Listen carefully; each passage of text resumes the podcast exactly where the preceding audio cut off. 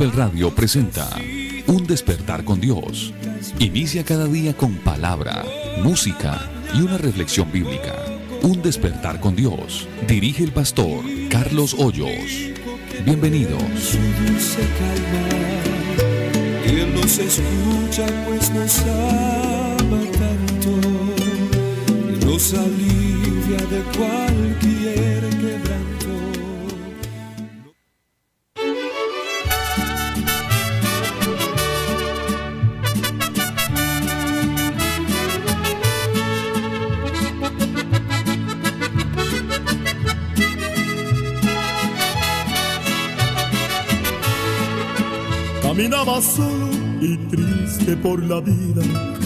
Era una mentira lo que yo vivía. Las cosas del mundo no satisfacían la ansiedad terrible. Dios les bendiga a todos nuestros hermanos, los saludamos en el nombre del Señor Jesucristo. Hoy estamos aquí en un despertar con Dios. Eh, habitualmente el espacio de los jueves es el pastor responde, pero hoy no, eh, el hermano Carlitos no puede estar con nosotros, así que hoy seguiremos con el estudio de la palabra de Dios. Esperamos a todos eh, los oyentes y a todas las personas que habitualmente están con nosotros que hoy sea un día lleno de bendiciones, que sea un día donde podamos estar reunidos, donde podamos escuchar y leer y estar atentos a la palabra de Dios. Eh, aquí en este programa tenemos un dicho y es lápiz y papel y ayúdenos a compartir el enlace. Así que en esta mañana quiero darle eh, la bienvenida de una manera muy especial a la mesa de trabajo. Eh, buenos días, hermano Miguel, ¿cómo ha estado? Bien, Pastor eh, Edgar, Dios lo bendiga. Eh, un saludo muy especial a la amada audiencia de Kennedy Gospel Radio, aquí a nuestro hermano Andrés que nos colabora en el máster en el día de hoy, y a todos ustedes que están pues madrugando a sus labores o de pronto algunos se pondrán cita solamente por escuchar el programa. Eh, déjeme decirle que qué bendición que nos pueda acompañar en esta mañana. Y bueno, a toda la amada audiencia que se conecta de diferentes ciudades, países, continentes, bienvenidos a un despertar con Dios. Amén, así es, hermano Miguel. Mucha gente se conecta hasta ahora de diferentes partes de Colombia, de el mundo también. Eh, y a todos ellos le damos la bienvenida en el nombre del Señor Jesús, esperando que hoy sea un día donde ellos puedan estar más cerquita de la presencia de Dios. También tenemos en esta hora a nuestro máster, que hoy es el hermano Andrés. Hermano Andrés, Dios lo bendiga, bienvenido. Amén, pastor. Dios lo bendiga a usted, al hermano Miguel, y como siempre a las personas que nos escuchan, a los hermanos que nos escuchan y a las personas que nos van a retransmitir, si Dios lo permite. Eh, rogando el favor de Dios en esta mañana, que sea Él hablándonos y recordándoles que las misericordias de nuestro Dios son nuevas cada mañana. Dios los bendiga. Amén, así es, hermano Andrés, qué bendición que usted nos pueda acompañar en el día de hoy. Como dice el hermano Carlitos, todas las personas o todos los hermanos que vienen a este programa, que eh, trabajan acá, llegan desde temprano, todos son eh, voluntarios, cada uno pone su granito de arena en este ministerio radial. Así que les pedimos a todos sus oraciones y también que nos ayuden. Usted también puede hacer parte de este equipo de hombres y mujeres que predican la palabra de Dios. Tan solo darle un clic a donde dice compartir y usted le puede compartir este programa, esta palabra a muchísimas personas en este momento. Y bueno, hay algo que siempre hacemos en este programa y es escuchar una perla evangélica. No sé si usted ya escuchó la perla evangélica del día de hoy, si ya la compartió con alguien, pero en este momento vamos a escuchar una perla evangélica en voz del hermano Carlos Hoyos. Lo que hagas, hazlo bien. Así quiero titular la reflexión basándome en el capítulo 2, el verso 7 del Santo Evangelio según San Juan. Jesús les dijo, llenad estas tinajas de agua. Y las llenaron hasta arriba. ¿Escuchó usted? Las llenaron hasta arriba. Me llama mucho la atención porque nos enseña que uno no debe hacer las cosas a medias. El escritor consagrado enseña que las personas que escuchan el mensaje de Dios y no lo ponen por obra. Sencillamente son semejantes a aquel que edificó su casa sobre la arena. Y ya usted sabe lo que pasó. Vino la creciente y entonces se derrumbó la casa y fue grande su ruina. La Biblia señala que todo hombre o toda mujer que de verdad quiera agradar a Dios debe de hacer las cosas bien hechas. Jesús dijo, si me amáis, guardad mis mandamientos. Jesús dijo, no todo el que me dice Señor, Señor, entraré en el reino de los cielos, sino el que hace la voluntad de mi Padre que está en el cielo. Escuchó, llamados a hacer las cosas bien. Así que si usted se llama cristiano, debe de hacer de su vida cristiana algo que de verdad agrade a Dios. Dios no quiere cristianos mediocres. Dios no quiere cristianos aproximadamente cristianos o más o menos cristianos. ¿Usted ha leído la carta que se le escribe a la iglesia de la Odisea? Se le ha dicho que por cuanto no eres fría ni caliente, sino tibia, sencillamente la vomitaré de mi boca, ha dicho Dios. ¿Y qué era lo que sucedía en esa iglesia? Que los cristianos vivían más o menos. Una actitud casi agnóstica, donde no les interesaba ni agradar definitivamente a Dios, ni lanzarse por completo al mundo. A eso lo llama Dios tibieza. Hoy encontramos un cristianismo leudado, que participa de las cosas de Dios, pero también de las del mundo. No hacen las cosas bien. Y me llama la atención lo que el apóstol Pablo escribe en una de sus cartas. Todo lo que hagáis, hacedlo. ¿Escuchó usted? Para el Señor. No debemos de hacer las cosas para agradar al mundo. La Biblia dice que los que son de Cristo han crucificado su carne con sus pasiones y deseos. Y Juan decía en otra parte, no améis al mundo ni las cosas que están en el mundo. Si alguno ama el mundo, el amor del Padre no está en él. y explica, porque todo lo que hay en el mundo, los deseos de los ojos, los deseos de la carne, la vanagloria de la vida, proviene del mundo y no del Padre. Y el mundo pasa y sus deseos. Pero el que hace la voluntad de Dios permanece para siempre. Así que lo que haga, hágalo bien. Sí, en su empresa, en su iglesia, en su familia, en su propia vida no sea un mediocre, sea un cristiano de verdad. Escuche al Espíritu Santo hoy que dice que si alguno quiere ser amigo de Dios, sin duda alguna se constituye en enemigo del mundo. Pero si quiere ser amigo del mundo, se constituye en enemigo de Dios. Así que usted hoy decide hacer las cosas más o menos o hacerlas bien.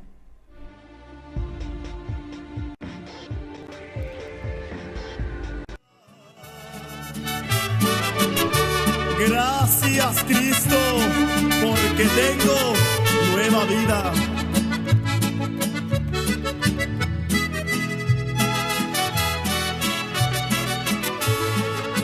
Ya no necesito lo que el mundo ofrece. Ahora tengo a Cristo que me fortalece. Regresamos al despertar con Dios y continuamos con el estudio del libro del Éxodo.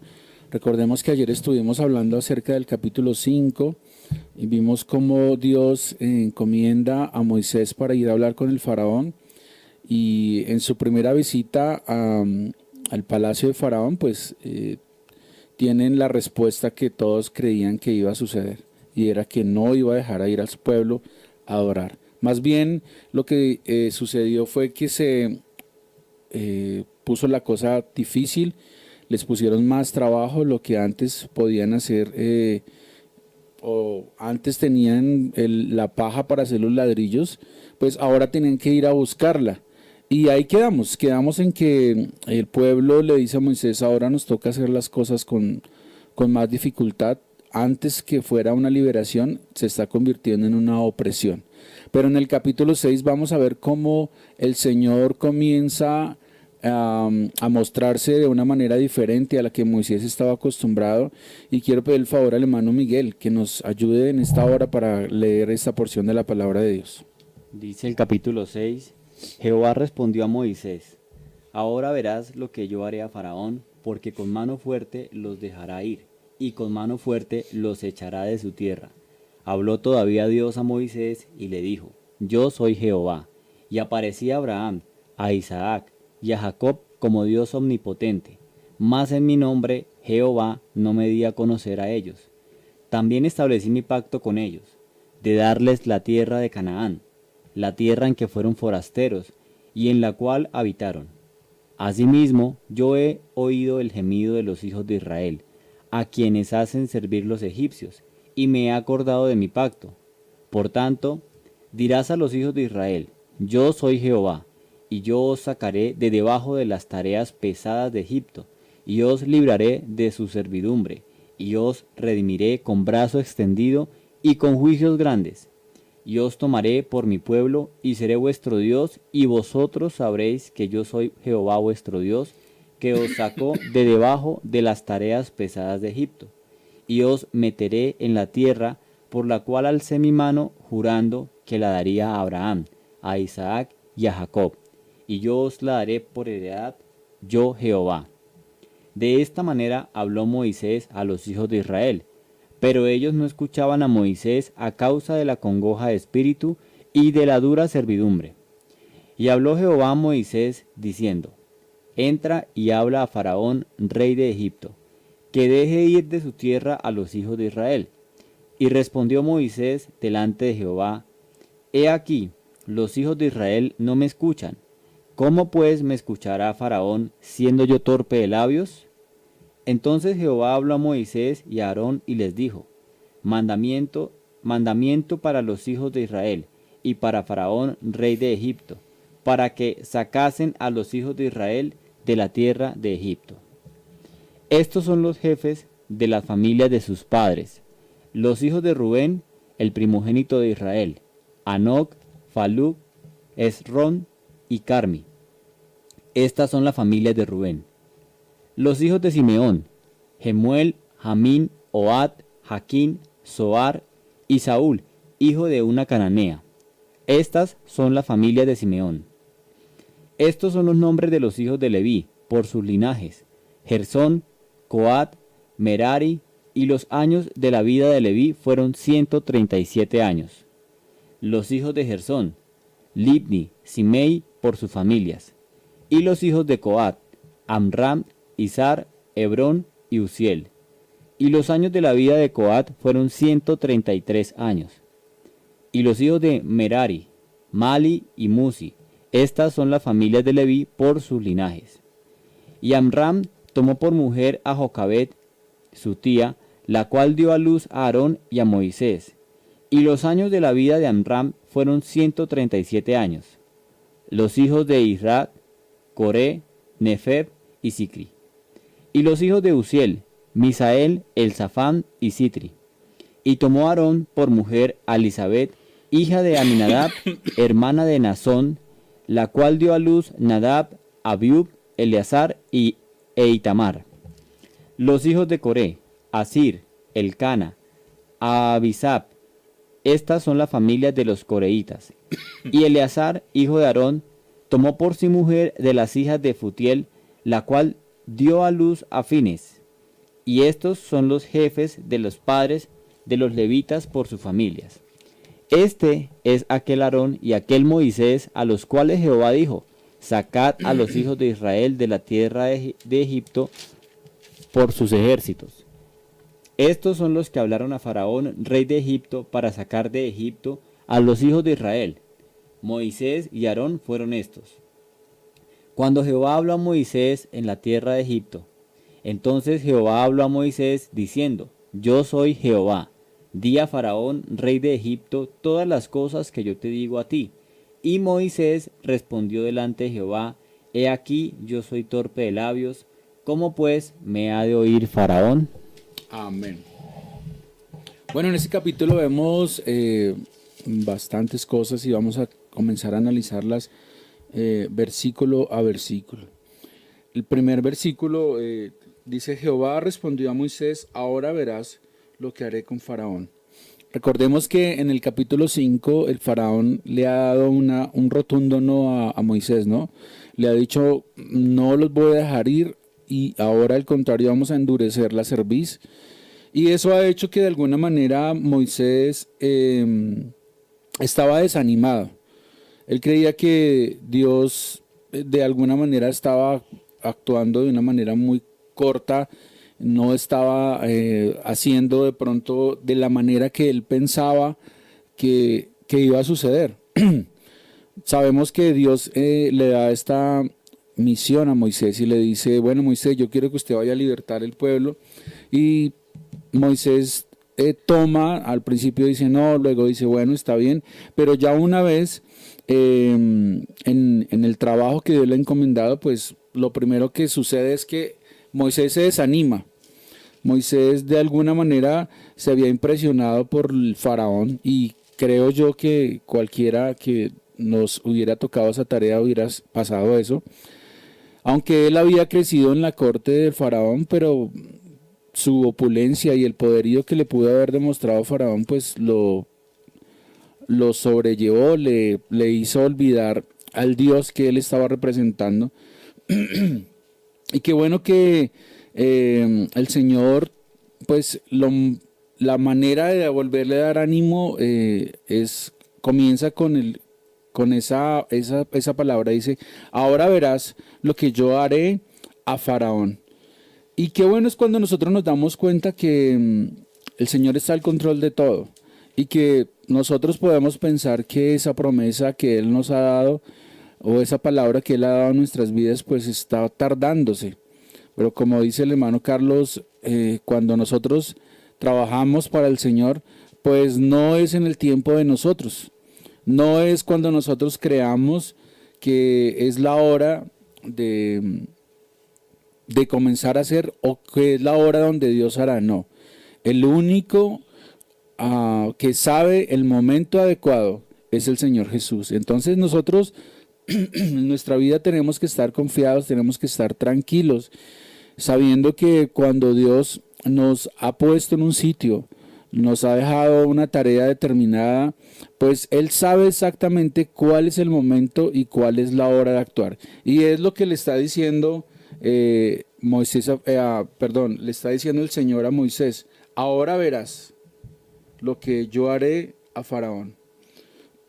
y creo que esta promesa de ahora verás es una promesa muy diciente y me encanta ese versículo porque muchas veces nosotros hemos pasado por dificultades, por angustias, por enfermedades, y este versículo que, que comienza con esa frase, ahora verás, creo que es una esperanza.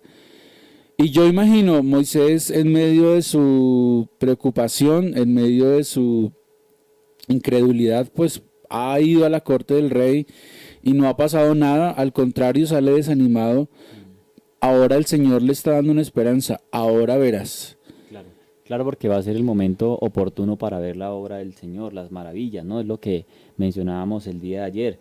Podía haberse resumido todo esto con un sí de Faraón inicialmente, pero, pero si, no, si no viéramos lo que Dios haría con mano fuerte, porque es lo que Dios le ha dicho eh, cuando se le, aparente, se le aparece a Moisés en el monte, ¿no? en la zarza, le dice que el pueblo va a ser eh, libre por medio de él, pero que va a haber un pero, ¿no? Que Faraón va a tener eh, una excusa o bueno, va a ser duro de corazón para dejarlos ir. Ahora eh, yo creo que en ese transcurrir, pues a Moisés de pronto se le olvidó que, que, Faraón le iba a colocar ese, ese, inconveniente, pero como dice nuestro pastor Edgar, ahora veremos la, mano del Señor, las maravillas por medio de él, y creo que esta voz de aliento es, como un empujón, porque claro, Moisés ha caído en un momento de crisis también, al ver que se repite nuevamente eh, pues la incredulidad de su pueblo, el pueblo de Israel.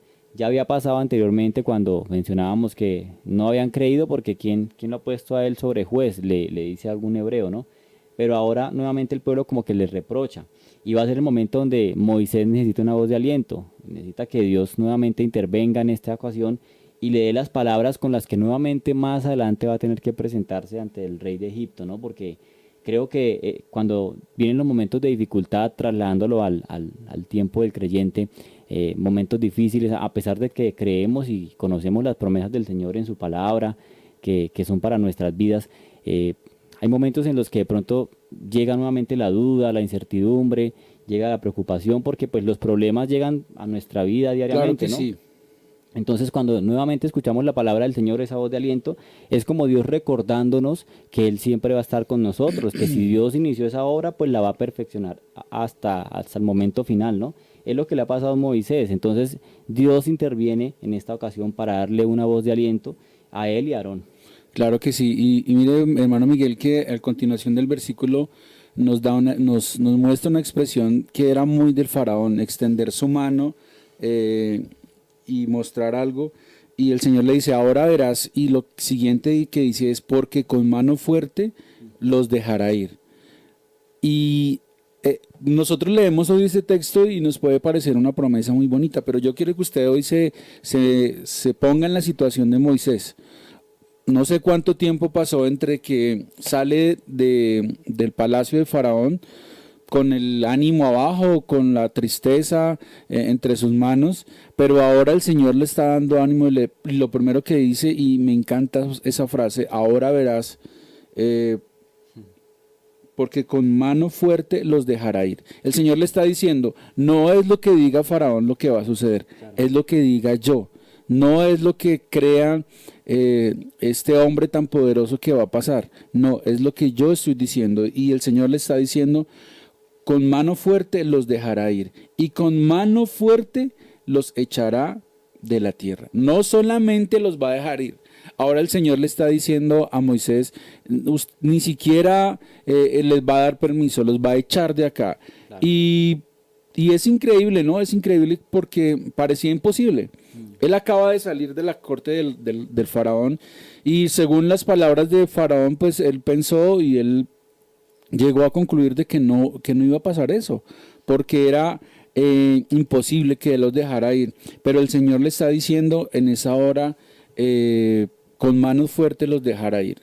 Y viene a, a mi pensamiento en esta mañana cuántas veces hemos pasado por situaciones muy complejas, aún por situaciones médicas, donde el, el médico nos ha dicho una y otra vez no hay nada que hacer.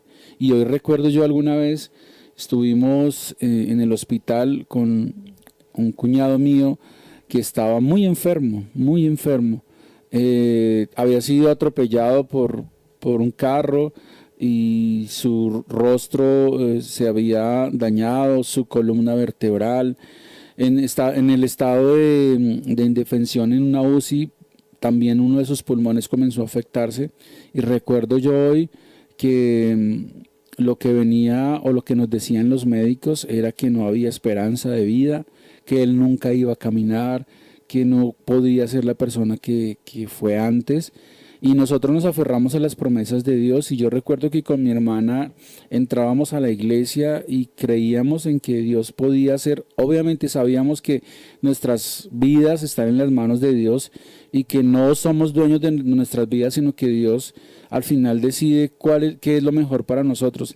Sin embargo, creíamos que Dios lo podía sanar y que Dios lo podía levantar de esa cama.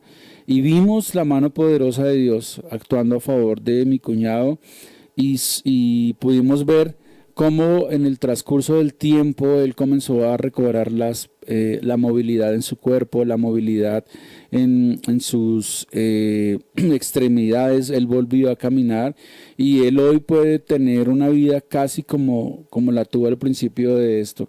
Y qué bueno es nosotros entender que Dios...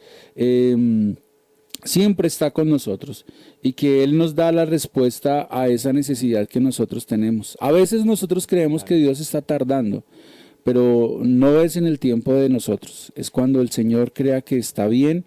El tiempo perfecto es el que Dios ha puesto para todas las necesidades de nosotros en esta mañana. Y eso le está pasando a Moisés. Dice, ahora verás que con mano fuerte los dejará ir. No solamente los va a dejar ir, sino que también los va a echar de la tierra.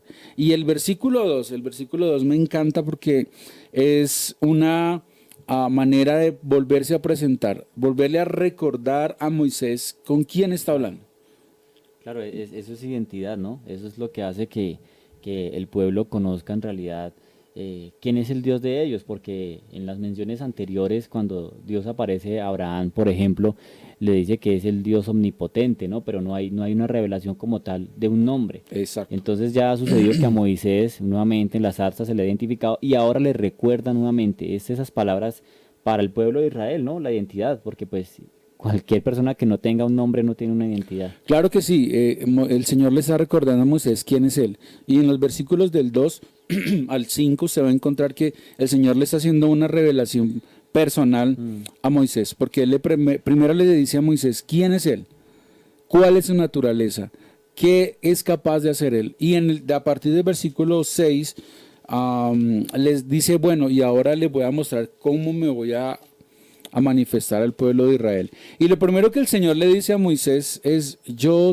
eh, dice, habló todavía Dios a Moisés y le dijo, yo soy Jehová.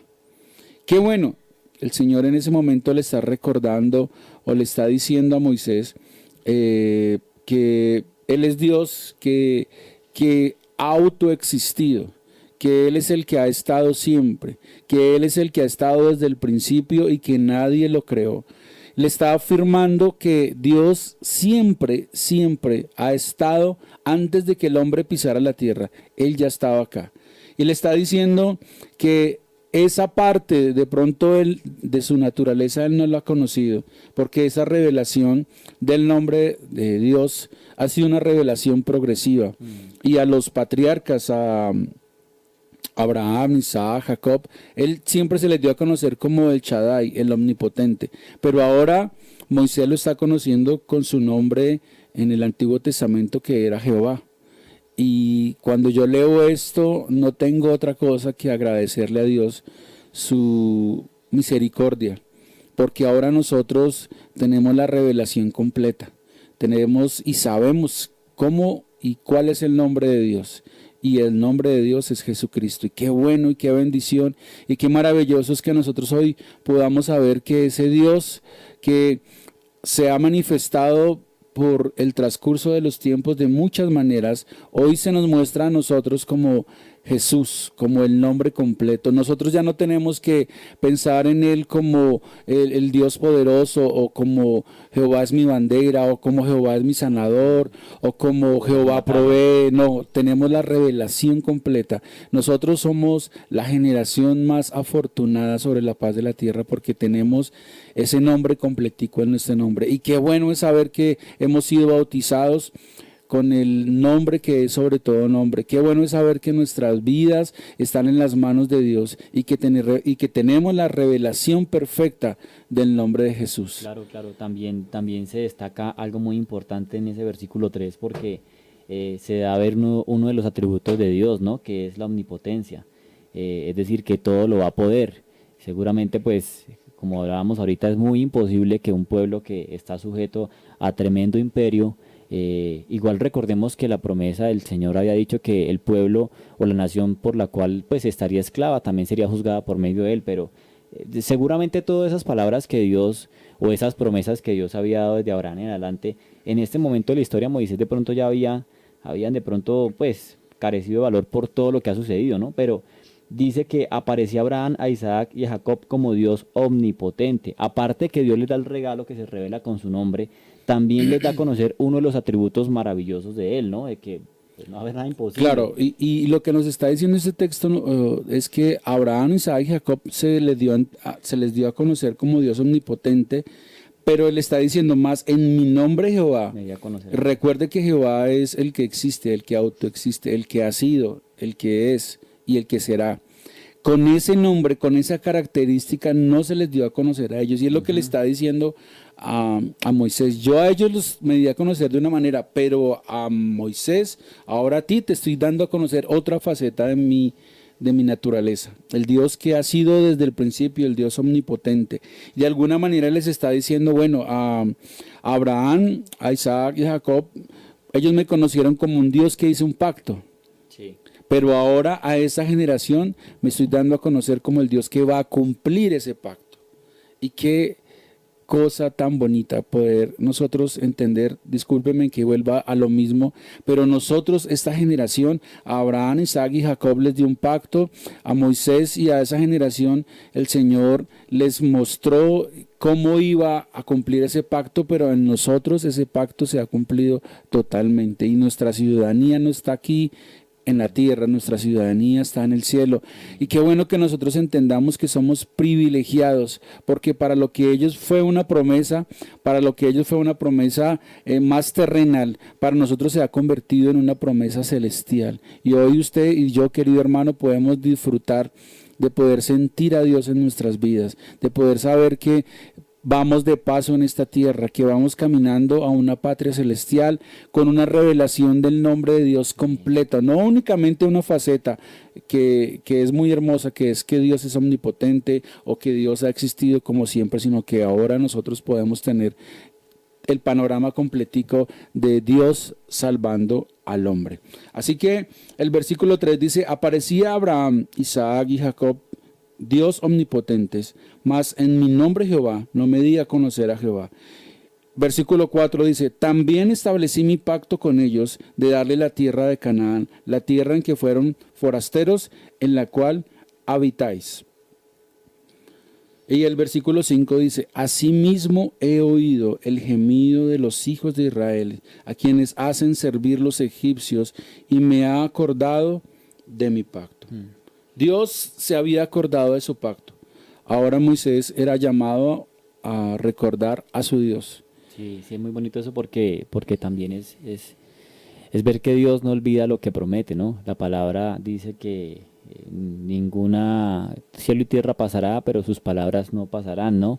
Eh, ciertamente hemos visto, pues, hasta lo que hemos estudiado al día de hoy, que Dios le ha prometido a muchos y les ha cumplido. Seguramente lo que se ha dicho también es que cuando hacemos un pacto entre hombres a veces eh, pues tiende a, fallar, ¿no? De pronto no se lleva a cabo por, por ciertas circunstancias, pero de alguna parte, ¿no? Pero en este caso vemos que Dios se acuerda de los pactos, de las promesas y que no solamente se acuerda de eso, y, sino que las cumple. También, también estaba mirando que Dios no aprueba ningún tipo de esclavitud ni, ni de genocidio, porque lo que ha estado sucediendo con el pueblo de Israel eh, como cautivos en Egipto es que pues el genocidio lo que hace es tratar de borrar la cultura de un pueblo, eh, la historia de un pueblo, y es un Egipto que está tratando de borrar al pueblo de Israel. Y Dios no aprueba eso. Es también lo que, lo que ha sucedido pues con la obra de redentora de nuestro Señor Jesucristo con la humanidad, que estaban bajo la esclavitud, bajo el pecado, el yugo de la esclavitud. Y asimismo, pues como no aprueba eso, Él es el cordero inmolado para dar libertad a, todo aquel que quiera acceder, ¿no? Y, es lo que ha sucedido, me parece muy maravilloso eso porque a Dios no le gusta que, estemos en, esclavitud, ¿no? Al fin y al cabo, pues cuando da su vida por el ser humano es por ese motivo, para que tenga libertad, para que tenga una nueva vida, para que pueda gozar de los privilegios de la, de la libertad, que deje el yugo de la esclavitud. Y es comparado, pues, lo que hemos mencionado en estos días, que Egipto es esa esclavitud en la cual muchos eh, andábamos en una vida anterior o en, la cual algunos todavía están, pero Dios como hace su obra redentora o como Dios actúa allí en, en el pueblo de Israel para sacarlo de ese Egipto, pues lo que Dios ha hecho por la humanidad también es una obra de liberación, ¿no? Así que todo aquel que acceda a ella, todo aquel que sea partícipe de ella, pues es libre de ese pequeño Egipto en el cual eh, nuestro pastor hablaba el día de ayer, nos encontramos, o en el cual se encuentra hoy en día la humanidad, ¿no? Eh, es muy bonito que veamos como, como Dios empieza a actuar por medio de, ese problema de esclavitud y, eso es muy interesante. Amén, así es, hermano Miguel. Y vemos como Dios le está haciendo un, un recorderis a, a Moisés de quién es él le está dejando en claro que para él no hay nada imposible. Y aunque parecía que la tarea no se podía llevar a cabo, pues él está recordando a Moisés de pronto una faceta y le está mostrando una faceta que posiblemente él no conocía. Le está mostrando que él es el Dios no solamente todopoderoso que, es, que da, sino también el que no ha necesitado de nadie más en toda su existencia, que él ha sido siempre, que él siempre ha estado. Y esta aclaración, también eh, le está recordando que él le hizo una promesa a Abraham, a Isaac y Jacob, y le está recordando que él es un Dios que cumple sus promesas. Y le está diciendo, yo le prometí a Abraham, Isaac y Jacob los, y darles la tierra de Canaán. pero le está diciendo, a ellos, cuando estuvieron en esa tierra, ellos eran forasteros. Pero ahora voy a cumplir mi promesa y será la tierra de ellos. Es lo que está pasando eh, y lo que le está diciendo el Señor le está dejando absolutamente claro porque Él se ha acordado del pacto. Ahora Moisés está recordando una vez más, el Señor le está diciendo qué clase de Dios tiene Él. Y seguimos que en el versículo número 6, y el versículo número 6 tiene eh, varias cosas muy bonitas.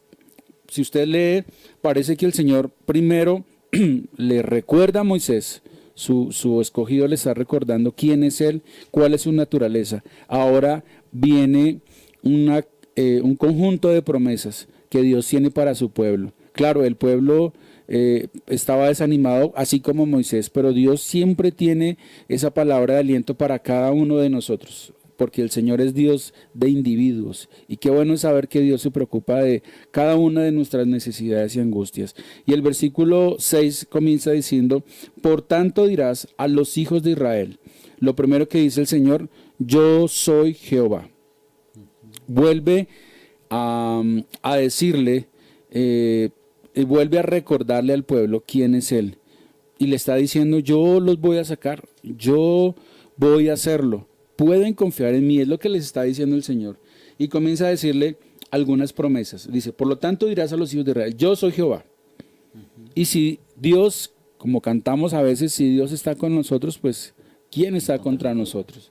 Y qué bueno es nosotros poder saber que, que si Dios está de nuestro lado, entonces em, podemos eh, estar tranquilos, porque el Señor eh, es es, maravilloso, el Señor es omnipotente, omnisciente, y si Él viene con nosotros podemos cruzar por donde sea. Dice su palabra que si andamos por un río no nos vamos a ahogar, que si andamos por el fuego no nos vamos a quemar, porque estamos seguros que Él está con nosotros. Y comienza a darle una, una serie de promesas, y la primera promesa que le, les da es, yo os sacaré de las tareas pesadas de Egipto. Y ahí viene una comita. Así que el Señor les está prometiendo, primero, que los va a sacar de allá. Y no únicamente, aunque esa promesa no era poca, ¿cierto? porque yo quiero que usted recuerde que están en esclavitud, que están en una servidumbre muy pesada, que ahora las cargas se les han aumentado y la promesa de Dios es que Él los va a sacar de allá. Segunda promesa, eh, dice, yo os sacaré de debajo de la, la segunda, os libraré de su servidumbre. O sea que no solamente los va a sacar, sino que también van a terminar esa vida de esclavitud, que vamos a ver más adelante que de alguna manera ya se les había, eh, ya se habían acostumbrado a vivir en esa servidumbre, ya se habían acostumbrado a estar así. Pero el Señor la promesa que les está dando es que Él los va a sacar de la servidumbre. La tercera promesa que el Señor hace en este versículo es que los redimiré con brazo extendido y con juicios grandes. El Señor les está diciendo que Él va a redimirlos de su esclavitud, que Él los va a sacar de allá, que Él no solamente los va a librar y que no solamente los va a sacar y los va a dejar por ahí, sino que Él los va a redimir y que les va a ayudar en este camino que, que ellos continúan teniendo. El versículo 7 dice, y os tomaré por mi pueblo. Qué bendición. Y hasta ahora el Señor había estado con Moisés, perdón, había estado con Abraham, Isaac y Jacob, pero ahora le está diciendo a ellos que los ha escogido como un pueblo para Él. Qué bueno y qué maravilloso es saber que cuando Dios eh, está con nosotros, no hace cosas a medias. No es que Él dice, yo te voy a, sacar de, del pecado, no solamente te voy a sacar de en medio de una situación difícil, sino que además, como dice en el libro de Ezequiel, Él eh, nos saca de, del pecado, nos da eh, un corazón nuestro corazón cuando no conocemos a Dios es un corazón de piedra, Él quita ese corazón de piedra, nos da un corazón de carne y la obra no se queda ahí, dice, y ahora pondré mi espíritu en vosotros. Dios hace las cosas completas y es lo que le está diciendo el Señor a Moisés.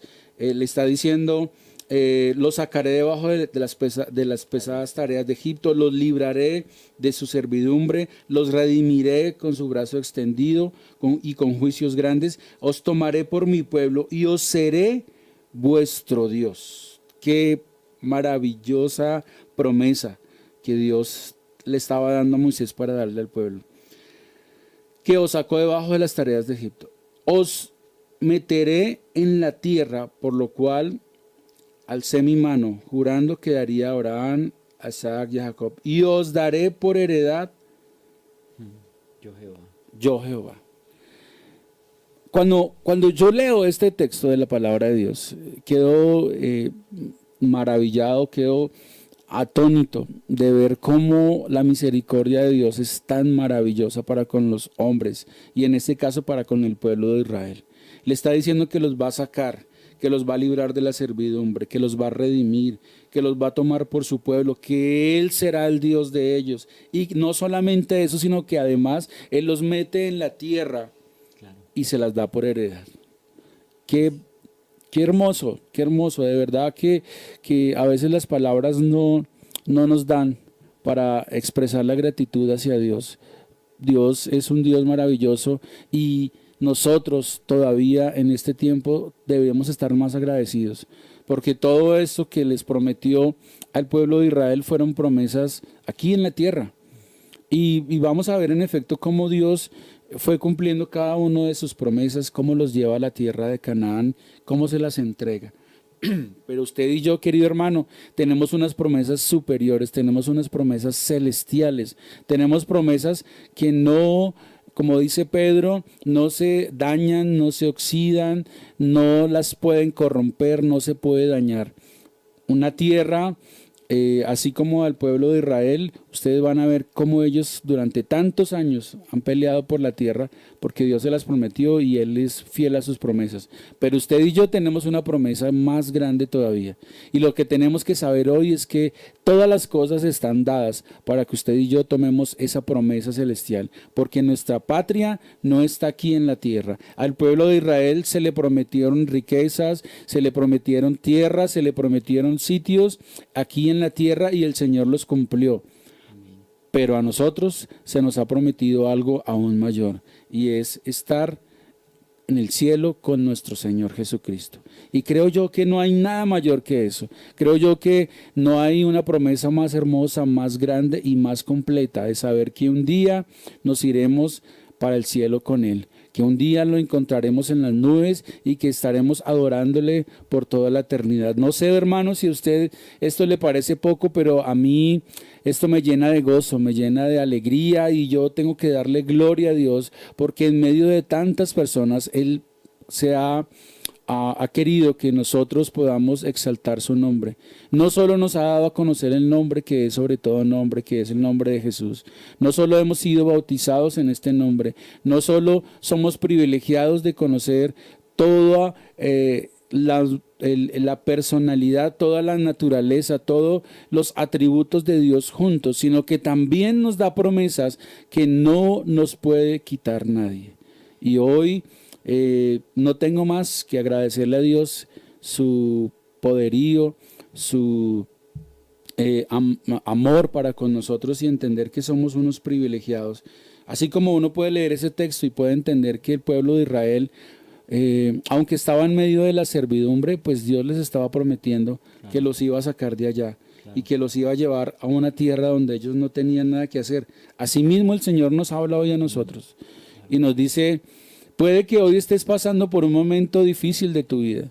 Puede que hoy creas y pienses que estás pasando por una esclavitud que está llevando tu vida a una servidumbre, que está llevando tu vida a, tener cargas que no puedes llevar. Pues hoy el Señor también te está prometiendo que si tú confías en Él, que si tú decides caminar con Él, que si tú hoy entregas esa carga, pues Él te va a sacar, te va a librar, te va a redimir que Él será tu Dios, que tú serás tu hijo y que te va a llevar a un sitio donde no vas a tener absolutamente nada por qué preocuparte.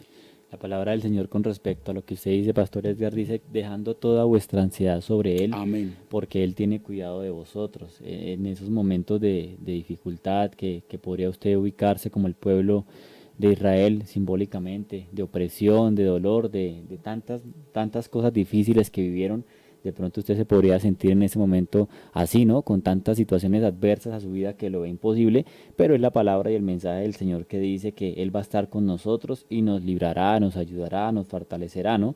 Pero me parece muy curioso que a veces cuando Dios habla, y nos habla muy directamente a nosotros, a nuestras vidas, no queremos escuchar la voz del Señor, ¿no?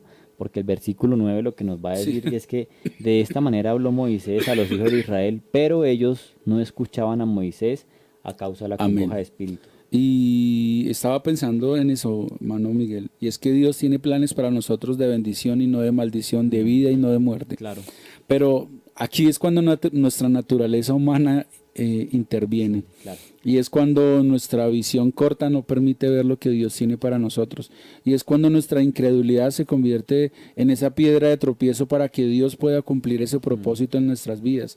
Él tiene las mejores intenciones él quiere que nosotros lleguemos y tengamos una vida hermosa en, sus manos. Pero cuando nuestra naturaleza eh, humana interviene, ahí se complica todo. Porque como decía el hermano Miguel en el versículo 9 dice, de esta manera habló Moisés a los hijos de Israel, pero ellos no escuchaban a Moisés a causa de la congoja de espíritu y la dura servidumbre. Yo, quiero, yo quiero tomar como referencia cuando eh, Dios llama a Abraham. Hay una parte, hay un versículo que dice que Abraham creyó en esperanza contra esperanza. ¿sí? Es lo que está sucediendo con el pueblo de Israel, porque si usted mira desde el momento inicial, desde la partida de Abraham, eh, pues un hombre, imagínese usted, tan viejo, una mujer estéril que no podía tener hijos y las condiciones como que se unen, lógicamente él, pensaba, esto no es posible que se lleve a cabo. Ahora vemos a un pueblo de Israel donde está siendo sometido, donde la máxima autoridad, que es considerada como un dios, que es el rey de Egipto, los tiene bajo el yugo de esclavitud, pues con tanto ejército, tanta capacidad para someterlos, para ellos es imposible de ver la libertad de, de, la esclavitud, ¿no? Es imposible que ellos puedan creer y pues de pronto nos podríamos colocar en el momento en, el, en, pues en los zapatos del pueblo de Israel, ¿no? Y claro, sería muy imposible. Ahora yo le pregunto a usted, mi querido hermano, ¿qué cosas ha visto imposible en su vida, ¿no? Eh, a pesar de que Dios le ha dado promesas, a pesar de que Dios de pronto, eh, de pronto no, en muchas ocasiones ha estado con, con usted. Yo traigo en esta mañana pues a, a colación en mi vida personal ha pasado cosas que a veces yo pienso y digo, no, es imposible que sucedan, pero Dios está ahí respondiendo, Dios está dando una voz de aliento, Dios está orando y vemos las maravillas de Dios por medio de esas cosas, ¿no? Y cuando nos vamos a enfrentar a otras, entonces se nos olvida de que Dios nos prometió y pues así como lo ha prometido, Él procura el bienestar para nosotros. Y en situaciones de nuestras vidas pareciera que pensáramos en un momento como el pueblo de Israel, porque pues no escuchamos a la voz del Señor, se nos olvida que Dios es el que nos sostiene, que nos ayuda, que Dios es el que nos saca de las tribulaciones, de las pruebas, de los momentos difíciles, porque pues eh, somos humanos, ¿no? Claro. Estamos muy limitados a veces en el pensamiento, pero y, entonces me, parece muy curioso porque la, palabra dice que eh, eh, no escuchaban a Moisés a causa de la congoja de espíritu, pues estaban tristes por la situación y de la dura servidumbre. O sea, aparte de que la noticia de Faraón fue endurecer el trabajo, de darles más cargas que eh, pues va a ser difícil que las puedan lograr, también están esclavos. Entonces, una cosa con la otra yo creo que es lo que lleva a pensar al pueblo de Israel que es imposible que, que, a pesar de esa tremenda palabra, de esa redacción de parte de Jehová hacia Moisés y para el pueblo, pues puedan creer a esa promesa, ¿no? Y es que yo me imagino la escena de eh, Moisés después de haber hablado con el Señor y el Señor le da tremenda promesa, el Señor le habla de esa manera, pues si yo me yo leo esta porción de la palabra y me emociono. Yo me imagino a Moisés salió emocionado de haber estado hablando con Dios y, pensar, bueno, ahora sí, ya Dios nos dijo que iba a hacer con nosotros y les dice al pueblo, bueno, lo que el Señor le dice que le dijera y lo que el pueblo dice o lo que él puede decir es que no, no me escucharon, mm, no, no me están poniendo cuidado y que probablemente como al principio fue a los ancianos del pueblo de Israel que se supone que eran los que tenían eh, pues máximo respeto entre ellos eh, o a los que le, de pronto le podrían creer porque eran los que conocían eh, recordemos que los ancianos eran los que tenían presente de aquel Dios, ¿no? Las nuevas generaciones de pronto ya lo habían olvidado, pero, pero pues sentir como nuevamente el rechazo de parte de los ancianos del pueblo de Israel, del mismo pueblo, pues Mire que me lleva a ver que, Moisés tampoco desfalleció porque no le escuchó el pueblo, pero ah, eh, fue y entró a la, versículo 11, entra y habla a Faraón, rey de Egipto, que deje ir de su tierra a los hijos de Israel. Claro, eso es lo que el Señor le está diciendo ahora. Claro, el Señor ve a Moisés que está triste, está congojado, está, mm, está cabizbajo otra vez porque el Señor ya le había puesto sus ánimos arriba, pero cuando él comienza a hablar con él con el pueblo y al parecer el pueblo, pues, bueno, yo, uno lee esto y, a ver, le da como un poquitico de, de, rabia santa, perdóneme la expresión, porque uno dice, pero ¿cómo es que este pueblo no, no puede Em, no pueden entender y no puede concluir de que Dios va a estar con ellos. Pero eh, antes que los juzguemos, yo creo que hoy nosotros nos podemos poner en los zapatos de ellos. Han sido 400 años donde ellos han estado esclavizados, donde ellos han visto cómo el faraón puede hacer con sus vidas em, lo que quiera, ¿cierto? Y no es fácil, no es fácil sacarse 400 años de esclavitud encima de la cabeza. Y creo que trayendo esto a nuestra vida espiritual, muchos cristianos eh, nos, se encuentran en el mismo lugar. Eh, nos les cuesta confiar en Dios. Eh, creen que de alguna manera Dios existe, sí, y si yo le pregunto a cualquiera, Dios existe, la mayoría de las personas van a decir que sí, pero creemos que de alguna manera no está ahí para nosotros, que de alguna manera eh, eso que nosotros tenemos que nos acongoja eh, no puede ser tratado por, por Dios. Y, Pablo nos está invitando a nosotros en Romanos 12.2 a que... Mm, renovemos nuestras mentes, a que no permitamos que eso que ha venido por años en nuestra vida, pues se apodere de nuestra manera de pensar y no podamos pensar que, que nosotros eh, no podemos salir de esa situación. Hay personas a esta hora que nos están escuchando que han estado eh, peleando con una esclavitud, que han estado eh, peleando con un con un estado de ánimo en sus vidas. Hoy quiero invitarlos en el nombre del Señor Jesús para que pensemos que Dios es lo suficientemente poderoso para ayudarnos a nosotros de salir de esa esclavitud que hemos tenido en nuestras mentes por años. Y mire, Pastor Edgar, que Dios es demasiado bueno porque eh, si analizamos detenidamente todo el, capítulo 6 del 1 al 13, siempre va a haber desmotivaciones de parte del vocero de, Dios, que es Moisés. Ahí nuevamente eh, responde Moisés en el versículo 12 y dice, y respondió Moisés delante de Jehová, he aquí, los hijos de Israel no me escuchan. ¿Cómo pues me escuchará Faraón siendo yo torpe de labios? Claro que sí. Eh, y no solamente de él, porque también el pueblo de Israel obviamente no había entendido el mensaje del Señor, pero, pero vemos nuevamente a un Dios que vuelve a motivarle porque le dice, Jehová habló a Moisés y a Aarón y les dijo, mandamiento para los hijos, perdón, y les dio mandamiento para los hijos de Israel y para Faraón, rey de Egipto. O sea, obviamente Dios ya sabía qué iba a suceder más adelante, ¿no? Ellos tenían sus planes eh, sobre la mesa, sus cartas sobre la mesa, como se podría decir. Pero pues Moisés no sabía. Entonces, e, es, es como esa motivación de parte de Dios, hágale, vaya, dígale que yo sé que los voy a sacar. Yo estoy seguro que eso va a suceder, pero Moisés pues obviamente por diferentes circunstancias le era muy imposible creer a la palabra de Dios, ¿no? Pero me gusta que Dios siempre está motivando. Viene una prueba, viene una dificultad y Dios siempre está ahí. Recuerde que desde el principio de la creación Dios siempre ha querido el bienestar para el ser humano, ¿no? Lo que pasa es que el ser humano pues en su forma de actuar se ha desviado del camino del Señor, pero Dios siempre está ahí motivándonos, ayudándonos para que podamos seguir adelante. Y, Miguel, mire que hay una porción de la palabra de Dios que se liga a esto y está en Ezequiel, capítulo 20, del versículo 5 al 9. Yo voy a permitirme leerla para que nosotros entendamos qué había en la cabeza del pueblo de Israel cuando no podían entender y no podían em, sacarse la esclavitud de sus mentes. Mire lo que dice el versículo 5 de Ezequiel capítulo 20. Dice, y, diles, así ha dicho Jehová el Señor, el día que escogí a Israel y que alcé mi mano para jurar a la descendencia de la casa de Jacob, cuando me di a conocer a ellos en la tierra de Egipto, cuando alcé mi mano y les juré diciendo, yo soy Jehová vuestro Dios. Aquel día que les alcé mi mano jurando, así que los sacaría de la tierra de Egipto a la tierra que les había provisto, que fluye leche y miel, la cual es más hermosa que todas las tierras Versículo 7. Entonces les dije, cada uno eche de sí las abominaciones de delante de sus ojos y os y no os contaminéis con los ídolos de Egipto. Yo soy Jehová vuestro Dios. Mas ellos se rebelaron contra mí y no quisieron obedecerme. No echó de sí cada uno las abominaciones de delante de sus ojos, ni dejaron los ídolos de Egipto. Y dije que derramaría mi ira sobre ellos para cumplir mi enojo en ellos en medio de la tierra de Egipto. Con todo, a causa de mi nombre, para que no se infamase ante los ojos de las naciones en medio de las cuales estaba, en cuyos ojos fui conocido, actué para sacarme los para sacar los para sacarlos de la tierra de Egipto.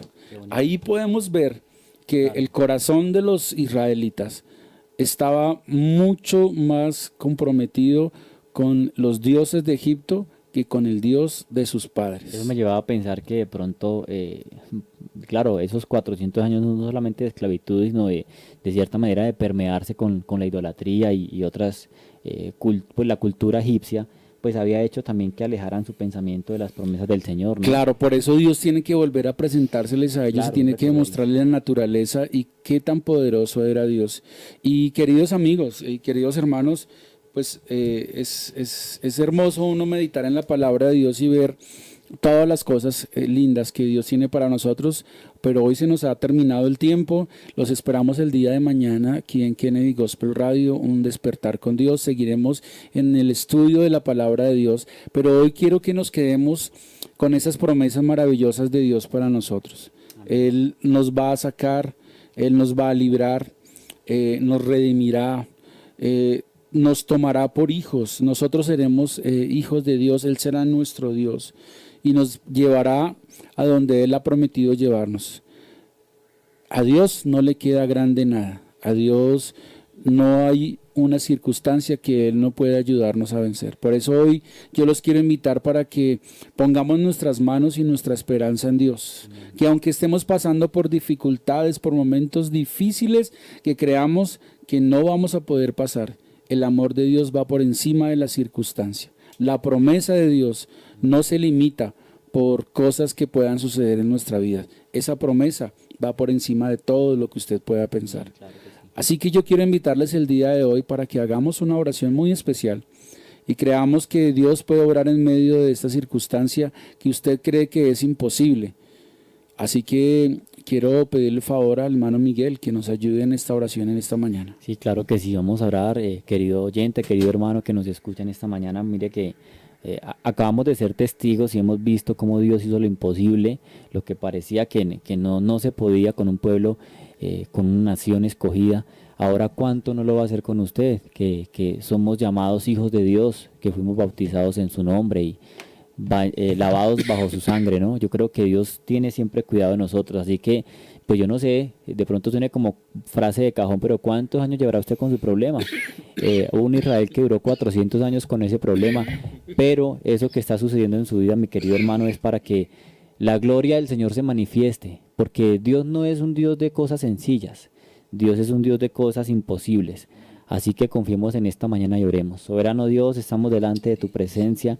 Colocamos, Señor, la vida, nuestras vidas delante de ti, Señor, porque hoy estamos, Dios, seguramente padeciendo, sufriendo por algún problema, alguna dificultad, Señor.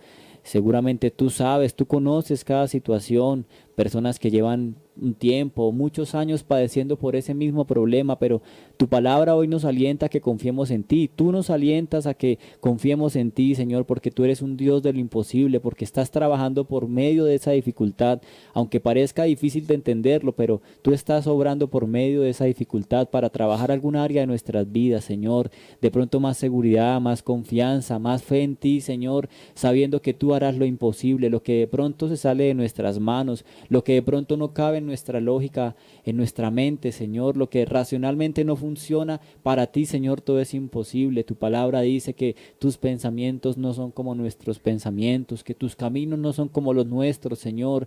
Ayúdanos a entender tu propósito.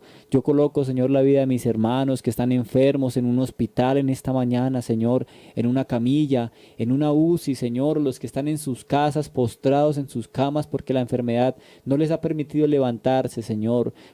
Sus vidas, ayúdales, Señor, guíales, dales fuerzas para seguir adelante, Señor. Yo sé que tú podrás obrar un milagro o una sanidad en cada uno de ellos, Señor, al que está desamparado, que ha perdido un familiar, a un ser querido, al que no tiene trabajo, al que no tiene con qué comer en esta mañana, Señor. Yo sé que tú serás la provisión, el sustento, al que ha pensado quitarse la vida, Señor. Yo sé que tú serás la esperanza, las fuerzas, que tú abrirás, Señor, opciones para él, Dios mío. Ten misericordia de cada uno de nosotros. Hoy solamente tenemos que decir que confiamos en ti y que tú obrarás según tu misericordia para nuestras vida, Señor. Lo pedimos en tu santo nombre en esta mañana, Dios. Amén. Bueno, y se nos terminó el tiempo en esta mañana, ha sido un tiempo muy hermoso, muy bonito y se ha pasado muy rápido. Así que bendiciones para todos, eh, Dios los bendiga y nos vamos, hermano Miguel. Sí, Señor, Dios los bendiga a todos. Esperamos que, que, tengan un excelente día en sus labores, recordándoles que no se cansen de compartir la palabra del Señor. Ya sabe que con un clic podemos llegar a muchas personas. Un abrazo para todos ustedes. Andresito, nos vamos. Así es, pastor. Bueno. Así es, pastor. Bueno, dándole gracias al Señor Jesucristo por esta palabra que nos regaló el día de hoy y deseándole a todas las personas y a los hermanos que nos escucharon la bendición del Señor para este día. Dios los bendiga grandemente. Que el Señor los bendiga a todos y que hoy sea un día lleno de misericordias y favores de Dios. Dios los guarde. A mi vida y seas el dueño de mi corazón. Por la mañana yo dirijo mi alabanza. Kennedy Gospel Radio presentó Un despertar con Dios. Inicia cada día con palabra, música y una reflexión bíblica. Los invitamos para que nos sintonice mañana, a esta misma hora y por esta misma emisora. nos escucha, pues nos tanto.